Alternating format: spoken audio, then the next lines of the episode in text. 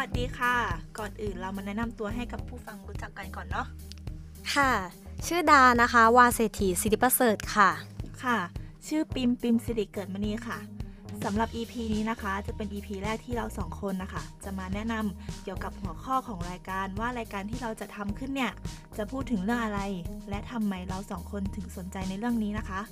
เริ่มต้นเลยนะคะ การเกิดขึ้นของรายการเนี่ยมาจากโครงการ MC i n t o u c h ของคณะสื่อสารมวลชน มหาวิทยาลัยรามคำแหง ซึ่งโครงการที่เราทำกันอยู่เนี่ยเรียกว่า Are You Easy Podcast ค่ะ ค่ะงั้นเรามาเข้าเรื่องกันดีกว่านะคะ รายการที่เราจัดขึ้นมานี้ค่ะ มีชื่อรายการว่าว้าวมุสลิม ค่ะที่เราตั้งชื่อรายการว่าว้าวมุสลิม เกิดจากการที่เราสองคนค่ะ นับถือศาสนาแตกต่างกัน จึงมักเกิดคำถามถึงความแตกต่างในหลักปฏิบัติของศาสนา ซึ่งตัวดาเองนับถือศาสนาอิสลามค่ะ แล้วก็ตัวปิมเองค่ะ นับถือศาสนาคริสต์ค่ะ แล้วก็ปิมอะค่ะสนสนใจเกี่ยวกับศาสนาอิสลาม เพราะว่าศาสนาอิสลามเนี่ย มีข้อปฏิบัติหรือว่าพิธีกรรมที่น่าสนใจหลาย ๆ อย่างค่ะ อย่างเช่นปิมสงสัยว่าทำไมผู้หญิงน่ะมุสลิมเนี่ยจะต้องคุมหัวด้วย หรือว่าทำไมคนมุสลิมอะค่ะ ถึงห้ามกินหมู มันเกิดจากความสงสัย แล้วก็คิดว่าทุกท่านนะคะที่สนใจในด้านในเรื่องของศาสนาอิสลาม ก็คงสงสัยว่าทำไม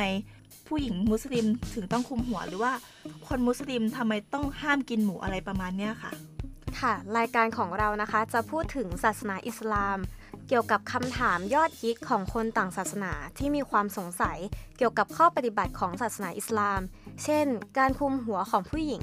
ว่าทำไมต้องคุมหัวด้วย เพราะว่าในปัจจุบันค่ะ ก็ยังเห็นผู้หญิงมุสลิมบางคน ที่ไม่ได้คุมหัวเหมือนกับมุสลิมผู้หญิงคนอื่น หรืออย่างเรื่องมุสลิมทำไมไม่กินหมู หรือมีอาหารต้องห้ามอื่นๆ อีกไหมเรื่องการแต่งกายของคนมุสลิมค่ะ การขีบอวัยวะเพศของผู้ชายว่ามีความเป็นมาอย่างไร แล้วทำไมถึงต้องขีบด้วย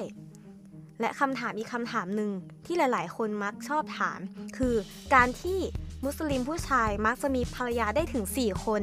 นอกจากนี้เรายังมีแขกรับเชิญที่จะมาไขข้อสงสัยในคำถามเหล่านี้อีกด้วยนะคะ เกินหัวข้อมาขนาดนี้แล้ว หวังว่าผู้ฟังทุกๆ คนน่าจะรอติดตามพวกเราใน EP ที่ 1 และ EP ต่อๆไป ที่เราจะออกมาในเร็วๆนี้นะคะ วันนี้ดาและปิมขอลาไปก่อน แล้วพบกันใหม่ในรายการว้าวมุสลิม สวัสดีค่ะ